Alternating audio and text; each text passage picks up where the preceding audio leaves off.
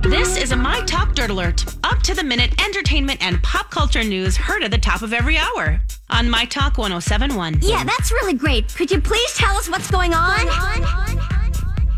Gayle King has accepted Snoop Dogg's apology for his threatening rant towards her last week in the aftermath of her coverage of Kobe Bryant's death.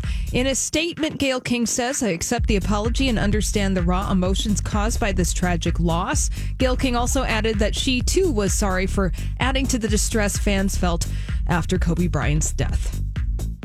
I mean, I think the interesting thing to me about that is that she was taking responsibility for what was, I mean, yes, she said the words and that conversation happened, but it was really CBS that went bonkers with that, that made it go blow up as big as it did.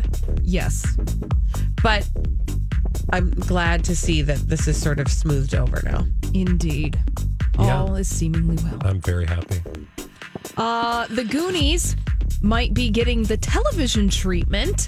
Now, it's not a direct reboot of The Goonies, so the way that this is going to work is that this is going to be a show about filmmakers who want to go back and recreate the events that took place in the movie. So it's kind of like a Gooniesception kind of thing going on. So this TV series is going to film a pilot for Fox, and then Fox will see what they want to do with it. Of course, the original movie, The Goonies, focused on kids who find a treasure map and go on an adventure of a lifetime. Just makes me want to watch Goonies, the actual movie, because, you know, I don't know if you know this, you can do that. And it holds up, I'm here to tell you. Yeah, I'm not sure we needed something else. I don't think we did. Oh, okay. All right, so nobody is here for The Goonies sort of reboot. That would be a solid no. Wonderful. You're welcome.